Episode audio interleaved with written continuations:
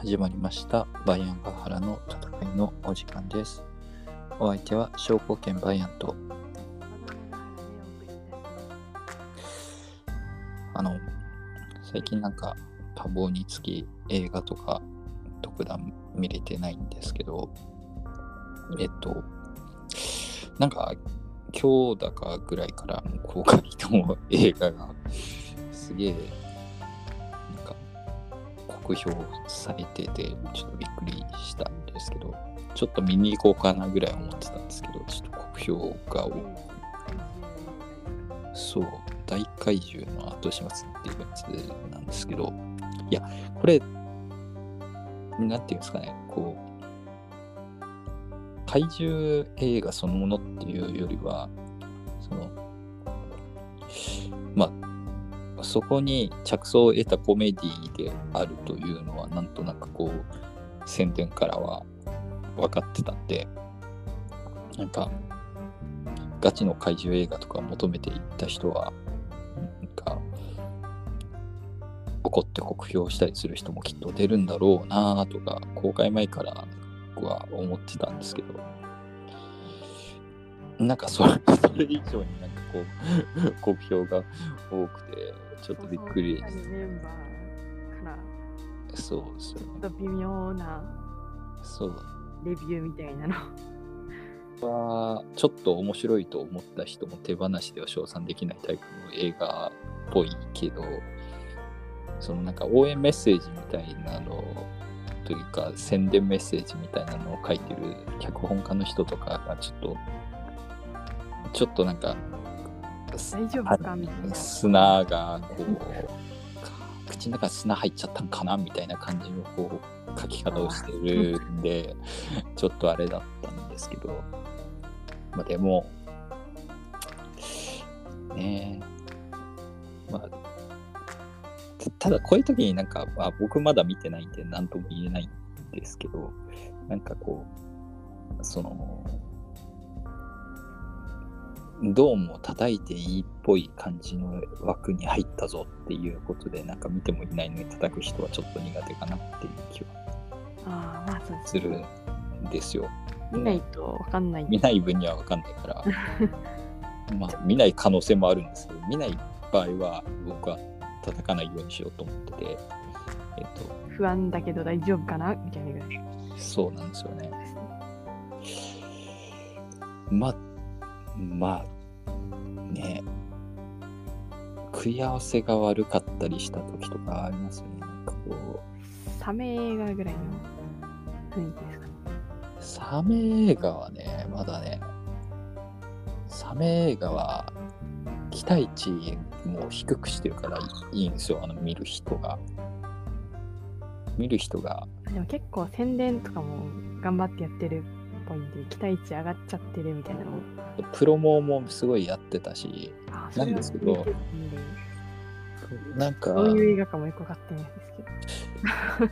劇場でもすごい宣伝流れてたからあ金かかってるんだと思うんですよ多分。金かかってるしいい俳優も呼んでるし。で俳優の演技にケチつけてる人あんまいないんですよね、あうん。結構見たんですねその。うん、感想をスラーっと眺めてたんですけどなんかよくデビルマンと比較してる人がいるんですけどデビルマンは役者の演技もやばかったけど役者の演技は普通だから普通っていうかまともだからそれは全然違うぞみたいなこと言ってる人とかもいて比較にデビルマン出てきちゃったみたいな比較に実写版のデビルマン出てくるってことはなかなかだぞっていう感じはするんですけどこうまあまあまあまあっていう話なんですけどなんかなんかねうん。ただこうまあ怪獣ファンの人たちがなんか怒ったり懸念したりしてるのはなんかこうこう特撮とかをネタにした映画は別にいいんだけどそれでなんか大きくこけられるとこう怪獣ものだから失敗したみたいな感じに思われてそれ系にお金が出なくなってあの企画も立ち消えになったりとかいうのを気にしたりしてる怖怖がってるっていうかあの危惧したりしてる人もいるんじゃないかなっていうのがあって、まあ、それは気持ちはわかる。怪獣映画って本当作られなかった期間も結構長いんで、で確かになんか見なかったような気がしますね。そうなんですよね。私が子供の頃はすごいやってたんですけど、中学上がったぐらいの頃から全然作られなくて、うん、社用の時代があったんで、で最近こう、外国の映画で結構見直されて怪獣が出てきたりするようになったのも余波もあって、国内の映画も若干活気づいてきたり、アニメも作られたりする今ってなんか、だから怪獣ブーム、もう一回起こ起きそうな感じ。今期のアニメとかもありますもんね。うん。そう。特第二次特撮。第二次2時かですかね。第二次ではないか。二次な何度か特撮ブームってあったと思うんですけど、まあ、でもウルトラマンのブームとなんかゴジラのブームって全然時期が違ったりとかもするんで、なかなか。あれだったりする。怪獣系ブームみたいな。そうですよね。怪なんか、獣8号とかもね、私まだ読んでないんですけど、あれも、やりますよね。後始末あれも、ちょっと違う。うん。あ、でも怪獣8号も後始末テーマ出てきたよね。序盤に出てきましたよね。私、本当に1話しか読んでないんで、後始末してるイメージなんですけど。大怪獣の後始末の宣伝で、それがすでに鼻についてるっていう人もいて、そのんどういうこと後始末に焦点を、怪獣を倒した後の後始末に焦点を当てた画期的な作品ですみたいなこと言ってたんですけど、死ぬほどそういう作品あるからみたいな話あ他にも、他にもいっぱいある。ままあ映画までなったのは確かにないけど、あそうですねっ。ていう気はするんですけど、ウルトラマンティガとかでもそういうの話あったしなっていう。そうなんですね。ありますね。なんかゾンビ怪獣みたいな、怪獣の死体だと思ったら、なんかゾンビ、あとっていう、なんか最終的にメルトダウンみたいなのを起こすのなんかどうにかしないあかんみたいな話とかあったりはしたんで、パシフィックリムでもなんか死体の処理がどうのこうのみたいな話出てくるシーンありましたっけ。パシフィックヘム一応見たことあったような気がしたんですけど、すっかりその辺は覚えてない。あれはなんか、こう、あの不思議な動かし方をするんだなっていうのしか見て覚えてないですね。だからなんか高火力の武器であ倒すと爆散して有毒物質をまき散らすっていう超嫌な兵器なんであの怪獣がなんで殴って倒すみたいな巨大ロボットで殴って倒すみたいな。あ、キングマシンみたいな。謎の動きをして動かすんだな。ああそうそうそう。パシフィックリムの。ココクピットの動きが面白いですよね。そうそう。っていう。あすみません。なんか怪獣話あいやしましたけどなんかあのあでも怪獣ジャンル的には多分怪獣映画じゃないんだけど怪獣出てくる映画で結構好きなんであのえっ、とアン・ハサウェイが主役のあのシンクロナイズドモンスターって結構好きだったんですけどあれもなんかあんまり評価高くないんですけど知らないですね。あれ結構僕好きで、あとなんか怪獣のデザインが良かったんですよ、結構出てくる。なんか、あんまり適当にやっつけで作った怪獣感があんまりしなくて、なんかすごいシュールな見た目した怪獣が出てくるんですけど。あのどういう話かっていうと、アンハサウェイのシンクロナイズドモンスターは、あの、えっ、と、夢破れて都会から田舎のマイルドヤンキー村みたいな感じのところに戻ってきたアン・ハサウェイが、こう、テレビのでソウルを襲撃しているなんか謎の巨大怪獣みたいなのが出てくるんですけど、それをテレビで頭ポリポリかきながら見てたら、怪獣も頭ポリポリかき始める。あれ？私の動作と連動してるシン。クロナイズドしてる。そう、シンクロナイズをしてるんですよ、モンスターが。で、面白がってなんかいろいろやってたら結構な被害が出てしまって、えどうしようみたいな感じになって、で、その頃、もう一体の謎のメカ怪獣が、みたいな話なんですけど、すごい発想が面白いと思ったし、まあでも、テーマは別に。どうつけるのかなみたいな、ちょっと気になりますね。あ結構。あ、まあ、途中で察しのいい人は多分途中で結末気がついちゃうかなとは思うんですけど結構楽しめたですね。面白かったです続編作れない系の多分これでもう落ち終わりだなって感じのこう綺麗な綺麗な終わり方の映画だったんであの、まあ、めっちゃおすすめってわけじゃないですけどなんかたまには変なものを見てみたいっていう人におすすめって感じの 映画なんで。だからねなんかいろんなこうもうなんかもっと気軽に作ってほしいですよね。なんかこう失敗しても懲りずに怪獣出したからこけたんじゃないかとかそういう話ではなくてですね。なんかこうっていうか「シン・ゴジラ」あんなにヒットしたわけだし。ああそうですね。そう。だからなんか気軽に怪獣出る映画とか怪獣好きとしてはこれからもこけたとしても作ってほしいなっていう 思います。そう私もなんかあのですね。ホラー映画好きで結構見るんですけど、はい、全然出来が悪くてもいっぱい作ってほしいなと思ったりします。そうなんですよね。あの犬の木村とかもね、ちゃんと見たんですけど。あ、面白かったですか？あれは。うん。まあ、けど。沈黙が。恐怖回避バージョンっていうのがあって。それは面白い試みですね。あの、それを次見ようと思って。あの、犬が可愛いっていう。あの怖いシーンが来る前に教えてくれるとか。いい絶力で怖くないようにしてくれる。そういうなんか恐怖回避バージョンっていうのがおふざけしてるやつなんですけど。それそういうやついいっすよねなんか。それも早く見たいなと思って。なんかもうちょっとね界隈がおおらかであってほしいなっていう気がするんですよね。怪獣映画なんかねこう煮詰まっちゃってる人結構いるんでこう。お子さんっていうかそうなんですよね。いやまああんまり確かにわ分かるんですけどなんかジャンルそのものに泥を浴びせられたような気分になるタイプの映画だったのかもしれんですけど、まあ、まあまあまあいいじゃないの。いいじゃないのって言えなくなる可能性もあるんであれなんですけど 見たらおいおいってなる時もあるかもしれんのであれですけど。まあまあ気軽にね、わかんないですからね。気軽に作ってほしいですよね。サメ映画とかマジやばいっすからね、本当で。っていう、こう、正気みたいな。メグ・ザ・モンスターまだ見てないんで、ね、早くみたいな、あれも思いますね。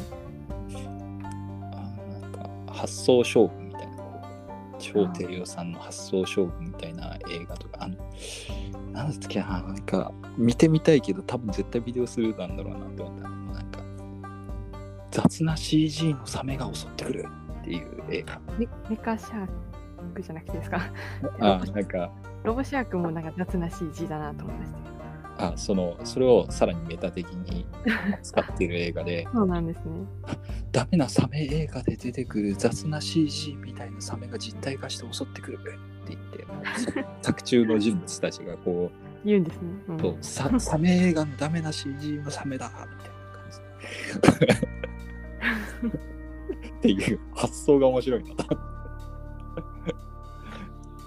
そんぐらいのなんかこう転換を引き起こしてくれた方が逆にもいいかなっていう怪獣もね蘇生乱造の供給がないのが一番辛いんで。蘇生乱造される方が全然マシだと思うんですよ。だから大予算かけてこけられるっていうのは結構多い辛い。辛いかもしれないけど、低予算怪獣クソ映画みたいなのがバンバン作られる世の中の方が、よほどなんかシン・ゴジラとかが5年おきとかに出るとかよりはいいような気がする。そう。宇宙人系は、やっぱ、あれはモンスターに入って怪獣ではないんですよね。宇宙人系は、ものによるかなって感じですよね。エイリアンとかみたいなのは、なんかちょっと若干特撮みたいな雰囲気ありますけど。あ、でも好きな人かぶってる時はありますよね。ありますけど。あれはどういうジャンルなのかなって一瞬思っただけ。SF ですか ?SF よりっすよね、どっちかというと。あっち系モンスターも割といっぱいいるような気が。そうですね。SF ものも好きな人。SF と宇宙人好きな人、割とユーマ好きはかぶってる気がしますけどね。あネッシーとか地形好きな人と UFO とか宇宙人とか好きな人は割とかぶってる気がするんですけど。で、難しいのがユーマ好きだけど怪獣は好きじゃない人、もう怪獣は好きだけどユーマ好きじゃない人とか、なんか似たようなジャンルっぽいのになんか両方愛してる人意外と少なかったんですよ。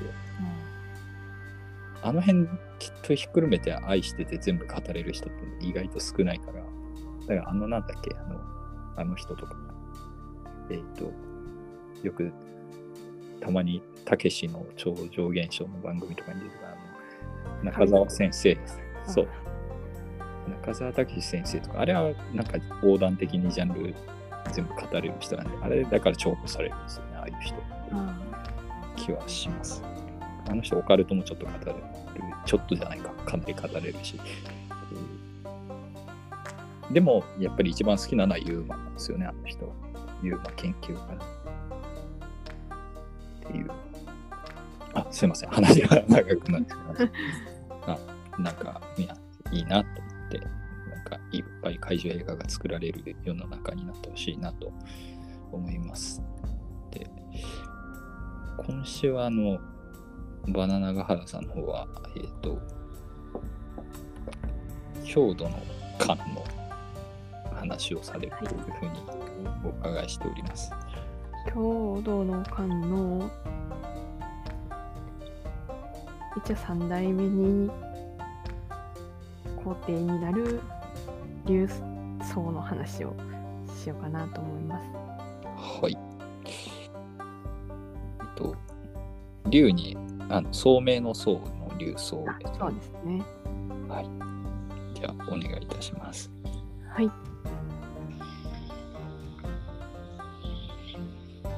えー、竜僧は、えー、龍炎の長男じゃないんですよね。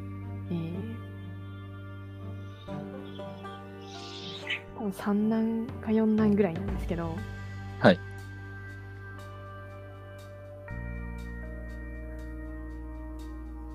龍炎ってはい。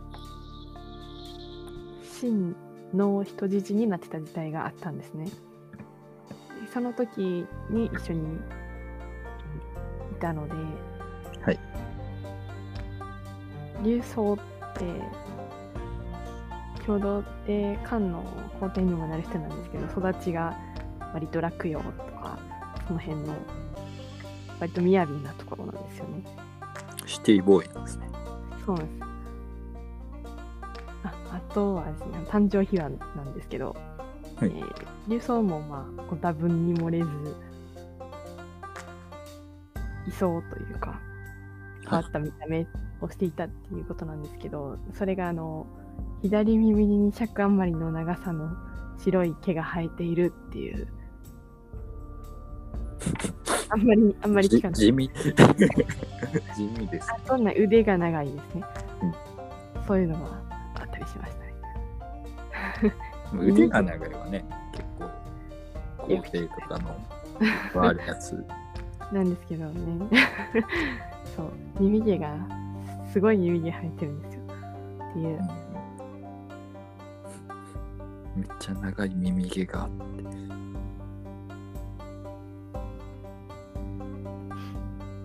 で、14歳でな兵法とかを暗記して、全部言える、そらんじられるようになったりとか。あとは、書、書道が得意で、霊書も楷書も、じゃあ楷書じゃないや、えー、草書も霊書も書けるすごいですね。で自分の身長を表した詩とかも書いたりして50以上作ったりとかインテリ系なんですよね。その腕が長いのもあって、えー、多分プラスに働いてたんでしょうけど弓が得意で。そうですね。で当時その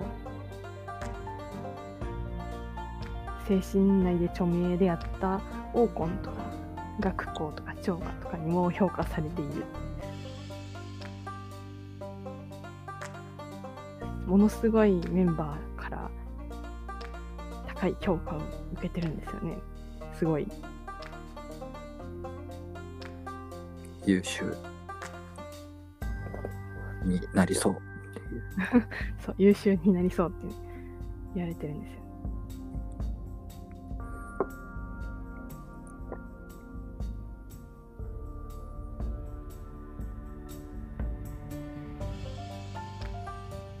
えっ、とまああの後々ちょっとあの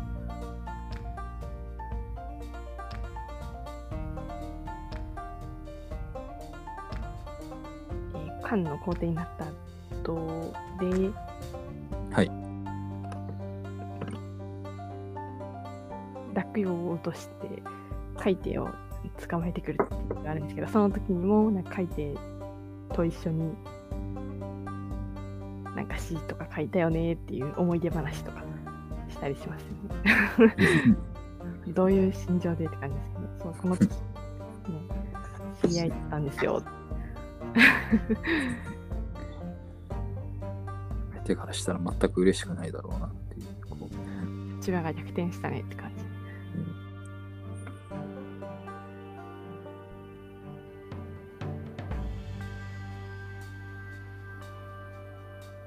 落葉に留学とかもしてね。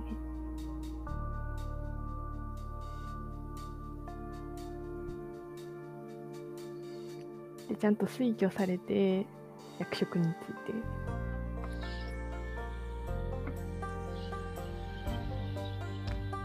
て。で、あと、あれなんですよね。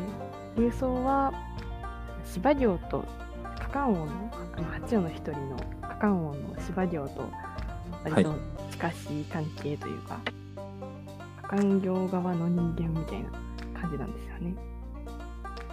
あのお父さんの龍炎は、正統の芝居のところにあったんですけど、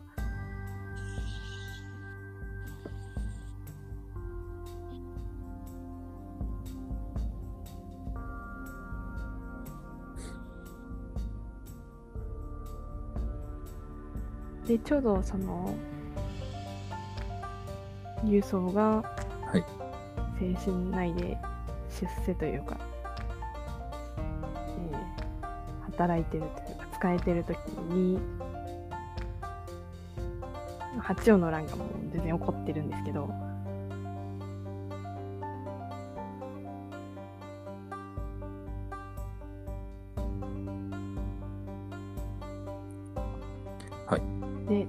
それで結構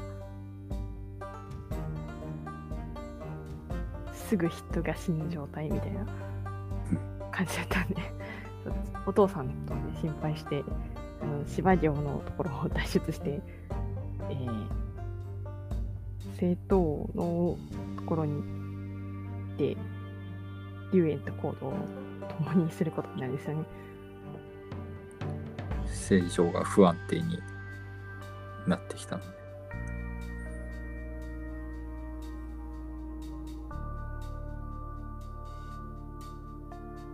よく脱出できたなとは思うんですけど、でもまあ、ちょっとカカンはやばかったかもしれんなと思います。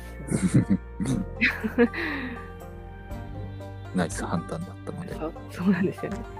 304年に、龍炎が、なんとか生徒を説得して、はい。勝手に独立して、漢王になるんですよ。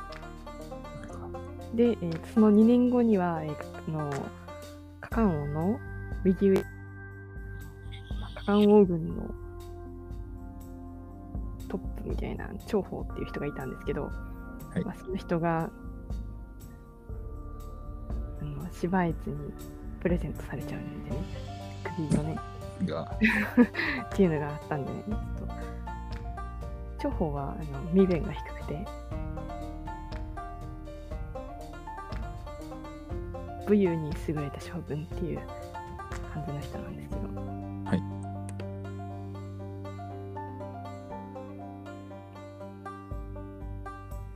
司馬遼の一番の腹心っていう感じだったのかなと思うんですけど、普通にサクッとやられちゃってるんで。ちょっとあのままだとやばかったかなみたいなところありますよね。であとこの304年の前年の303年にはカカン王の軍の中にいた人としてはあのリガンとかはい。これはカカン王によってじゃなくてあの張三王の芝貝に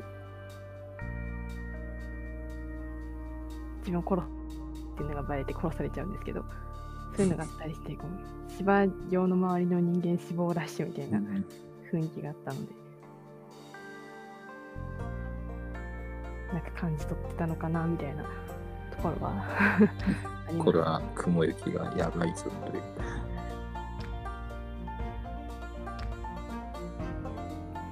芝絵も芝絵でね陸地とか中発してますし。えー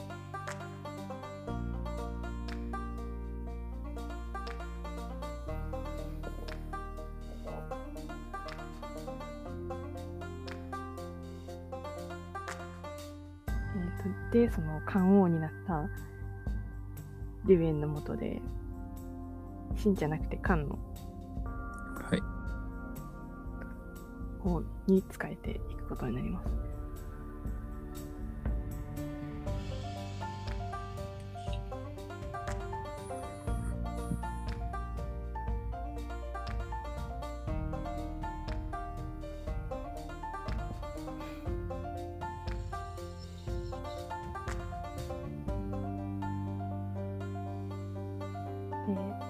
で精神の方ではその八音の乱華経に入って。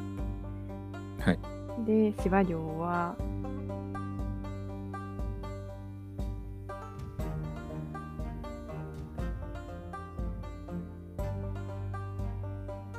まあ長宝がいなくなったらもう司馬遼なんて、まあ、ハリボテみたいなものですから。まあいつでも始末できる感じになっちゃってで、ケイテイがね、あの、お餅食って死んでって感じ。あで、カンの方は、帯と赤録が、赤録の方が確か2ヶ月ぐらい早かったんですけど、そう、新たなメンバーに加わったよっていう。あ、うんやばそうなメンツが増えたよ。で、キッタール308人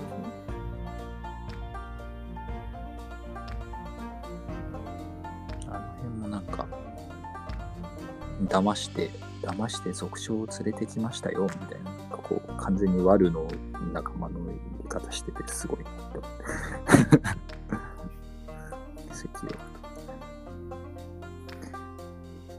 赤色赤録のなんか、ついてた急走とかもね、はい。なかなかって感じです。かな。急走。死んでた。なんか妙なタイミングで死ぬな、みたいな。まあ、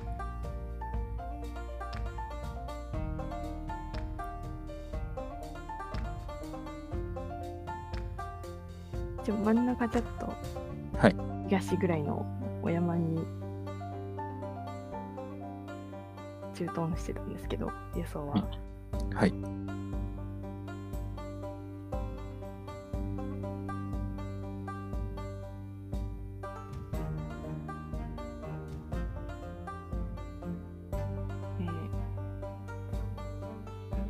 精神、またこの時は精神の人だったんですけどね、あの北九順っていうあの北宮順みたいな人ですね。ああ、はい。と戦うんですけど、あの普通に負けるんですよね。あいつ強いですよね。そうなんですよ。でも、あの、流走ここまでなんかそんなに戦戦績ないのに、あ、最初、北九順で普通に負けちゃうんですね、みたいな。うんんまり華々しくないスタートって感じです。幸先が悪い。気悪い。まあ、でも強いからしょうがないんですけど。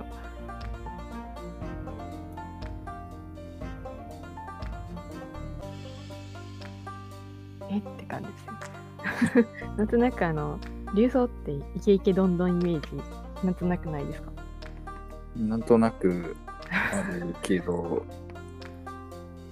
なんとなくあるけど、なんかこう、強いんだけど、こう、特 A クラスみたいな、なんかこう、感じではないっていうか、あ星5みたいな感じではない、レアキャラみたいな感じではないかなっていう。強いのは強いんだけどっていう。あ、そうです。割と普通に負けちゃうんだな、あの、結構、そうです。ちょっと見てるとね、結構負け戦が多いというか。負けもあるし、なんかこう、攻めきれなかって結局帰りましたとか結構あるじゃないですか。あとなんか、あれ思ってたんと違うな、そう。な。そこもまたいいんですけどね。なんか一山いくらみたいなやつは瞬殺するんですけどね。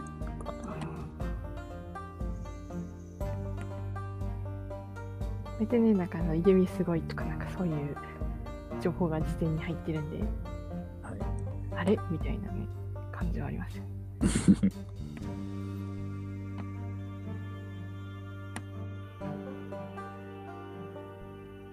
で、龍炎があの皇帝になったら、えーこの息子の龍尊をね、大将軍にしてもらいますね。すげえ。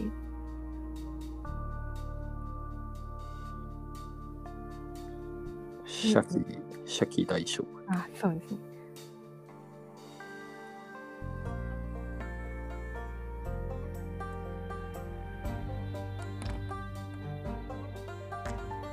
えっと、龍炎はなんかめっちゃ精神を狙ってるんで、はい。もう翌年にはすぐ、竜装と帯と先方の赤録みたいな感じで、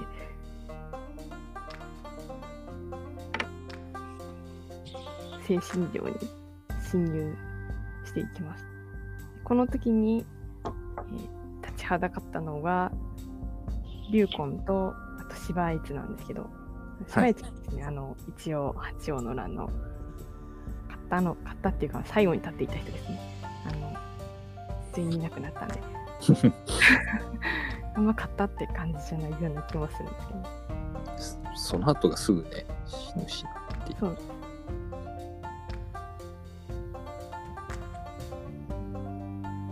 と芝居図が送り出した軍勢にあのめちゃくちゃ勝つんですね。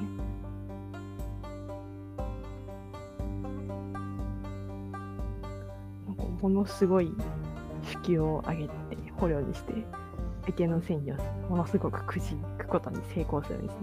はい。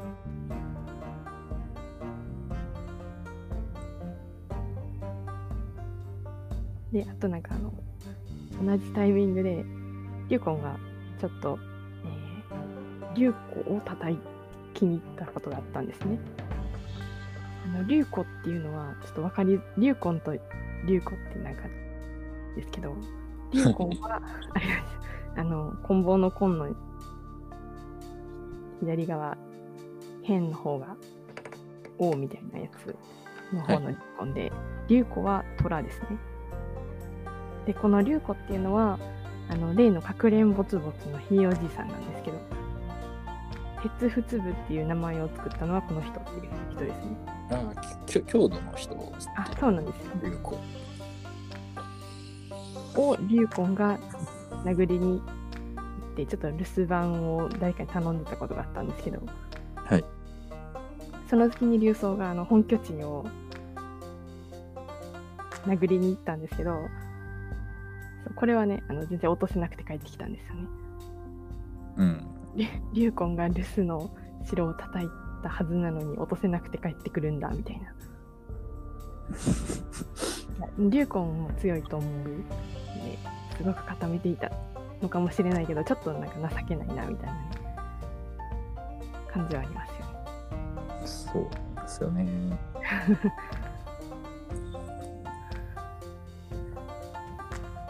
雑魚には強いから、結構ボス戦に弱いのかなと思ったけど、あ、でも雑魚には強いって言ったけど、あれか、でもいないのか。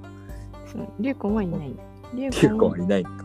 リュウコンをちょっと殴りに、う んあの、ちょっと討伐に行ってるんで、ね、誰もいないんですけど。竜宗先輩。困りますよ、竜宗先輩。改心的じゃなかったんですか？パイセン大丈夫かなって感じです。うん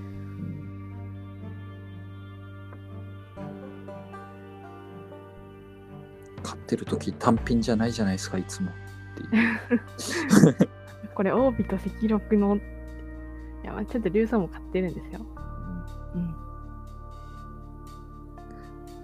うん。で、あの、精神の首都落葉攻略戦がね、はい始まるんですけど、あの、いよいよ、もうさっきまでは入り口で戦ってたんでね。股間とかで戦ってたそう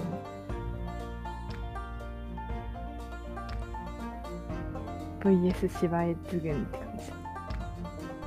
なんか進軍ルートがぐちゃぐちゃしてて、本当調べててよくわかんなかったです。うん最近ちょっと一瞬、あの、あれを止めてますけど、更新を止めちゃってましたけど、この辺マジややこしいんだよなっていう。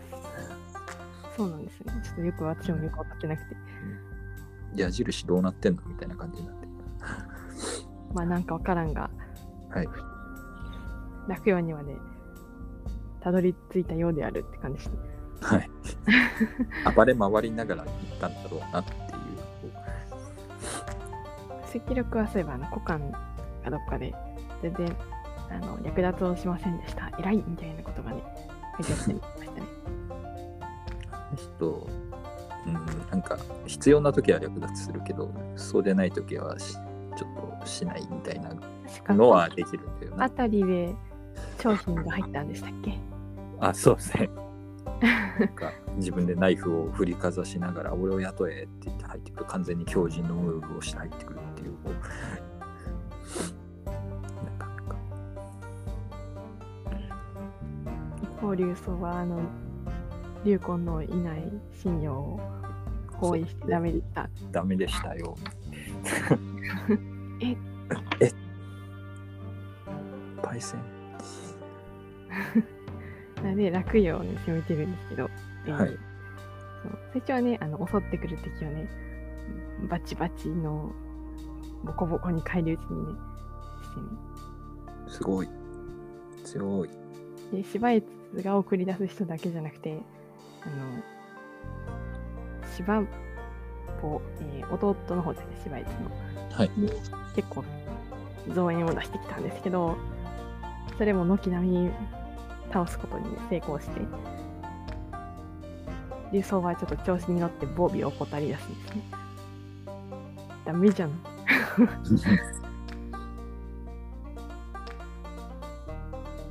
まあ、防備を緩めたからといってね、そんなに何かあったわけじゃないんですけど、降伏しますってやってきた人を、よし、許してやろうということで、迎え入れたら、それは偽りの降伏で、あちゃヤシをかけられて、負けて、竜炎のもとにすごすご帰っていきますね。で、しかもその時、あの、帰ってきた時に、竜炎、えーとお父さんで皇帝なんですけど、が白い服で迎えてくれるっていう。喪服なんですよね。めっちゃ怒ってるっていう。めっちゃバチクソ怒っとるやつや。役立て政宗みたいなね。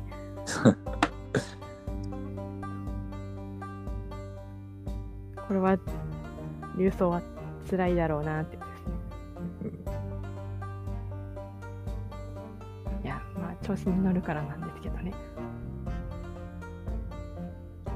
これって、強度ももう副白だったんですかね。それか、肝心のあの風習としての。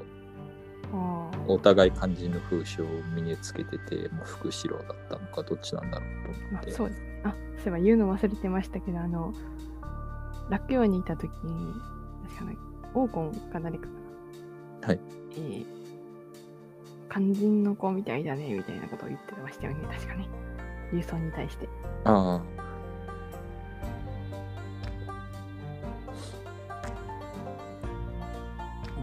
だし、あの、もうちょっと後の話なんですけど、レビレートコン的なやつをやろうとしたっていうか、まあ、やってたんですけど、その時に、あ、はい。そういうの良くないよみたいなのが、喪失から意見が出てたみたいな、のがあったような気がしたんで、ああ、漢民族的にはレビラとコンは、こう、そう、お兄ちゃんと交わるのはやめてくださいみたいな、ね、弟が言ってたって。のがあるんで、やっぱちょっとそこは漢民族からかもしれない。なるほど。わかんないですけど。うん。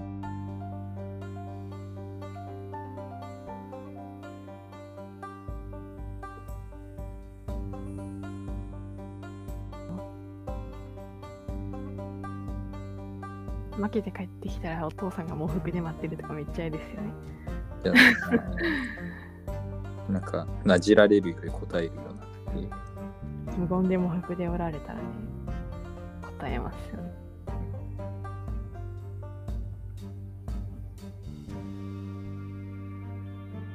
まあでもまたあの、次はあの、オービとかと一緒に竜陽が来るんですね。で、5万の兵を引き連れて再び落葉へ侵攻するんですね。うん。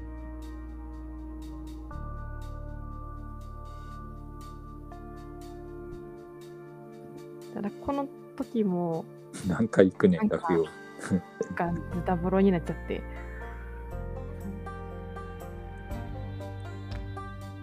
で、なんかうちはもめで、えーお父さんの龍炎のお友達だった小円翼がね、殺されちゃうんですよね。あの、龍炎は痛く悲しんで、小円翼の死に泣いちゃったんですけど、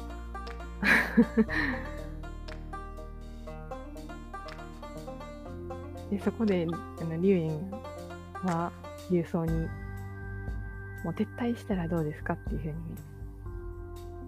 撤退しなさいみたいな命令を下すんですけど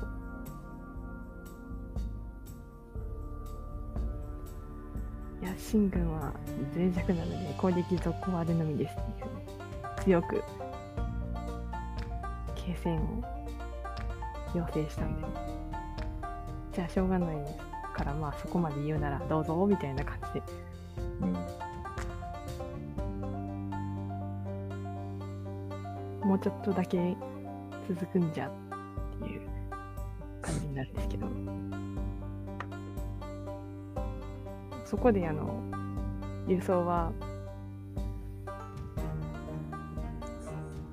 お山に登るんですよねはいえー、スーザンっていうね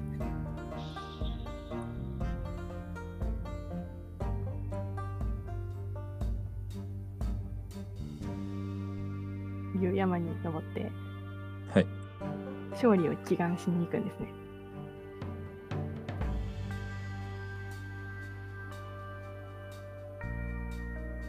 でただそれはあの芝越の方に バレてて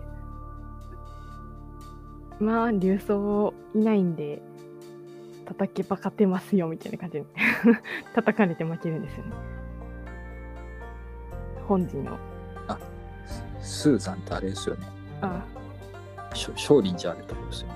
そうそうなんですよ。あ思い出した。言言おうかちょっと迷ったんですけど。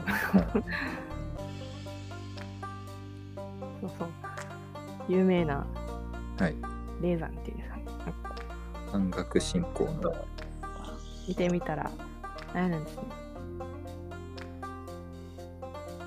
道教も仏教も、なんか、信仰対象としてのなんかこう社的なのがある的な。そうですね。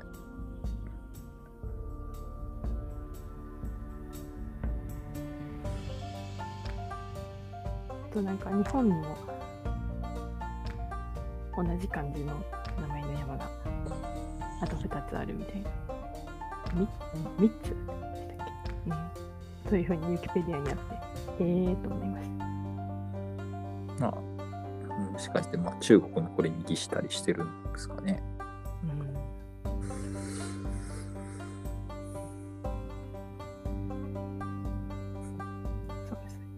山に巻いたあれはあったのだろうか、果たして。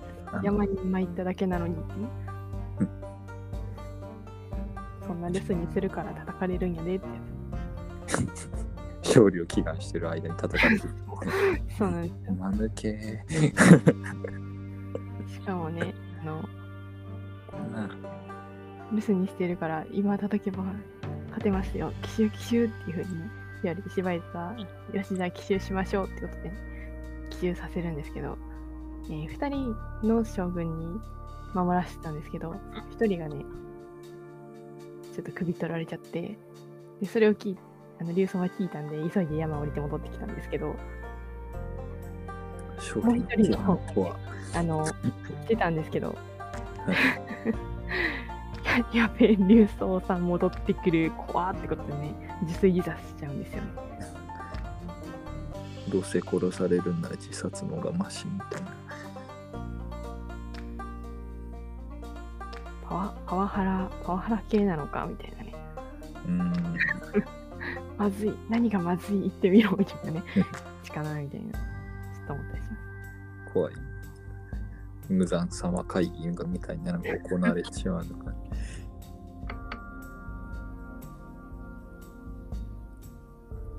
もう起きなきゃ。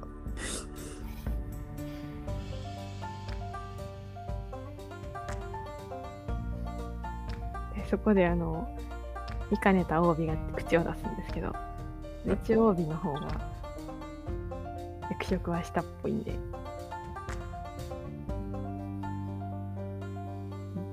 若干へりくだった感じで言ってるんですけど、もう気を逸してしまっているみたいですし、食料も。で、お二人は戻られてはどうですか？みことを気を使って言ってくるんですね。うーん。っていうのは、竜陽と竜宗ですね。あの、オービは、とどまって、もう一度命令があったら楽教に進行しようみたいなつもりがあったみたいですね。ただ、竜宗さっき、徹底抗戦を、抗戦というか、徹底攻撃を続けようっていうふうに、めっちゃ言ったばっかりだったんで、ちょっと罰が悪いなみたいな感じでこう、もごもごしてるんですけど、龍炎から、もう帰ってこいみたいな感じで、あの、使者が来たんで、はいってことで帰ってくるんですね。い いいところがない。今のところいいところがないぞ。竜宗くん大丈夫？みたいな。そう。で、竜陽と一緒に過ごすとか言ってくるんですね。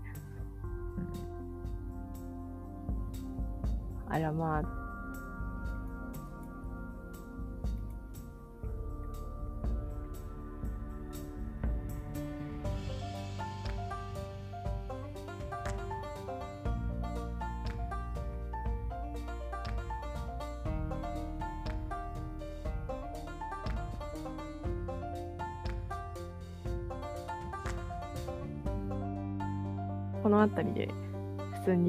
病気にかかって、翌年には死んでしまうんですね。そうなんですよね。結構早くに死ぬっていうか、こ落葉を落とせずに死んでしまうんですよね。う、新王朝にとどめをさせずしてそのまま死ぬし、後継者のことは割とグダグダ。ええー、っていう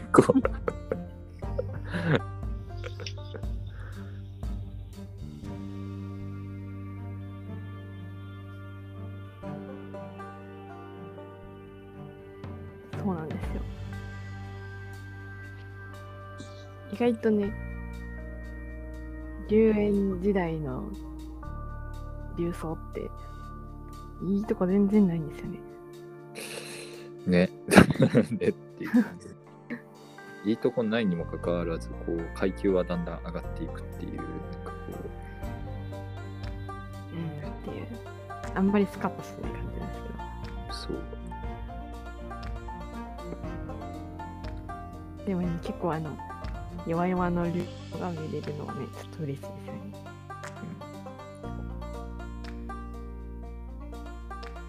この後割とね、そうです。この後はなんかイケイケのイメージが一応ある。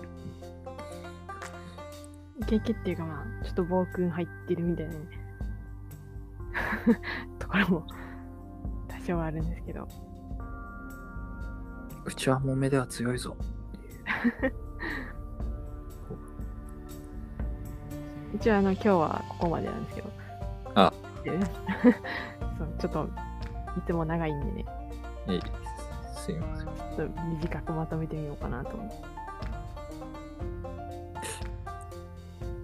で、あのイケイケのところをね、来週、来週じゃない、えー次の回にやっていこうかなと思います。わかりました。すあと全然関係ないんですけど、はい。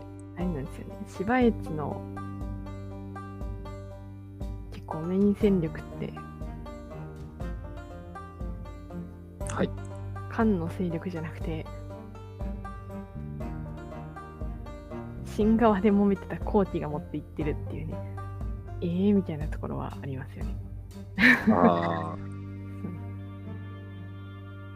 後期、後期も強いけど、関東とかね、そう。捕まえてその後逃亡してたじゃない であと将軍二人をなで切りにしているはずなんで、なんか、あれですよね、こう、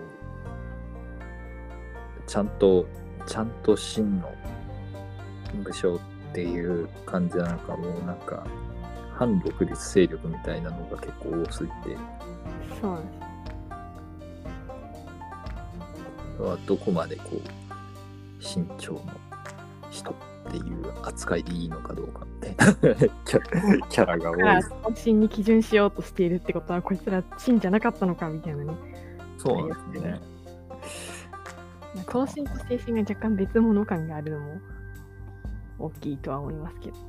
本人らも混乱してたかもしれないし、あどっちが正当になるのかみたいな話とかもあったんかもしれんけど、うーん。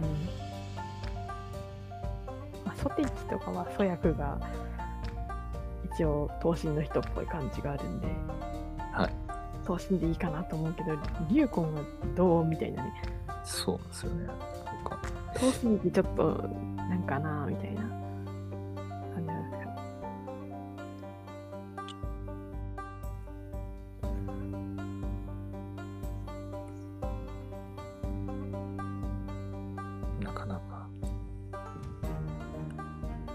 大混乱の時代だ。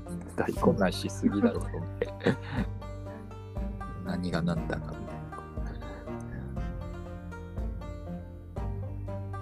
ね。な。ね。っていう。ねじゃあ、次回はあの、ドロドロの内輪もめから皇帝流層が爆誕するっていう、こう、そうそうついうっかりなんかあの2代目って思ってしまうんですけどね。あ、3代目だったみたいなね。そう。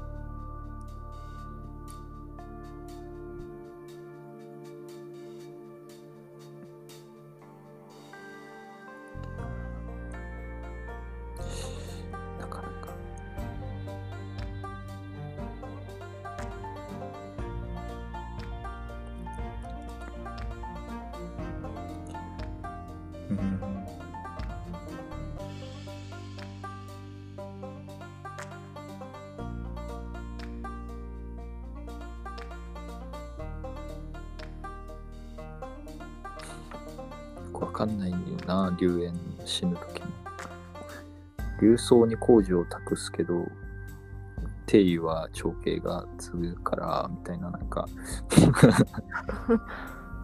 あれね。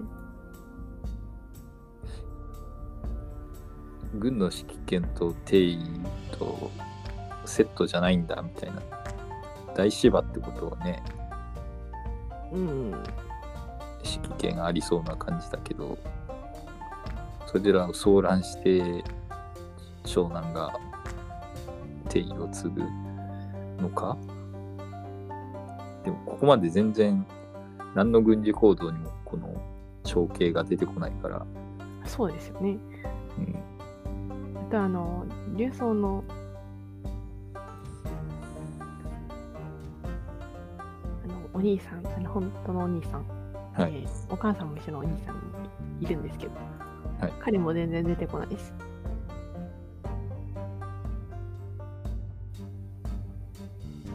何なんだろうね、という。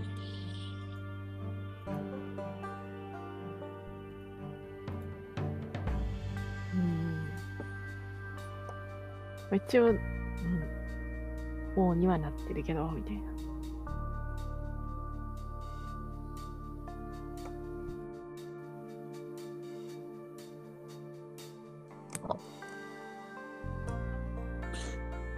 まあ、この辺、うん、でもな、あれですね、えっ、と、後継者になった龍華は、はい。ですね、あの、さっきちょっとちょろっと死んでた、護遠翼の娘の子供ですね。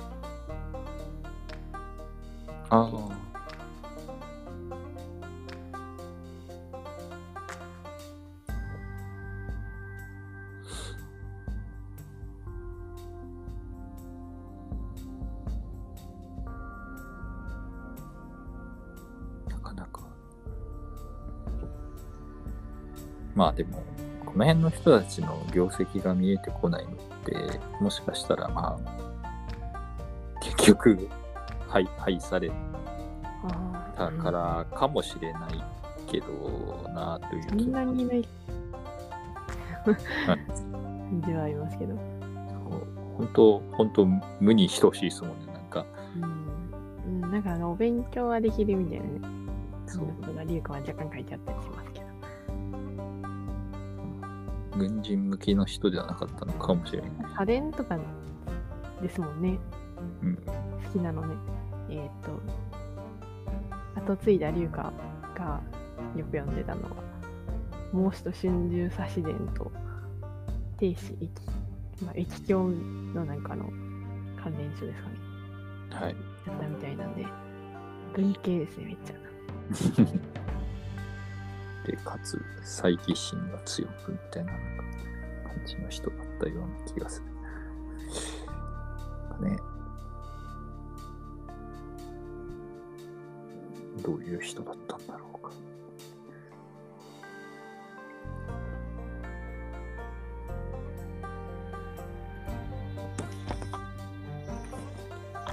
じゃあ次回はまた数期からっていう感じで。はい。と、自分またちょっと来週、もしかして、あの、いないかもしれないので、また出張的なのでいないかもしれないんで、ちょっと取れないかもしれないんですけど、はい。はい、というところでございます。えーえー当番組では、えーメールと募集しておりまして、えー、バイアンガハラットマーク Gmail.com の方に、えーメールといただくか、また、えー、とツイッターのハッシュタグで、えーハッシュタグでひらがなでガハラでつぶやいていただければ、えー、と感想等を紹介させていただきます。えー、ツイッターの公式アカウントへの、えー、と DM 等も随時送っていただいて結構ですのでよろしくお願いします。えー取り上げてほしい時代等ありましたら、えー、とぜひ、えー感想もそうですけれども、送っていただけるとありがたいです。えーという感じですけれども、まあ、はいちょっとあの来週は間が空いてしまうかもしれないんですが、えっ、と、まあ来週もしかしたらちょっと長いんでですね、来週再来週ぐらい空いてしまうかもしれないですけど、えっ、と、えっ、と、自分の方は、えっ、と、後継者戦争の続きか、もしくは、あの、ちょっとそろそろ戦争の歴史とかなんか、あのゾウさんですね。気になりますよね。とかまとめれたら、なんかどっかにぶっ込もうかなと思います。まあ、というところで、えー、あります。えー、お相手は、えー、商工研バヤンと、バナナガ原でお送りいたしました。ありがとうございましたありがとう。ございました。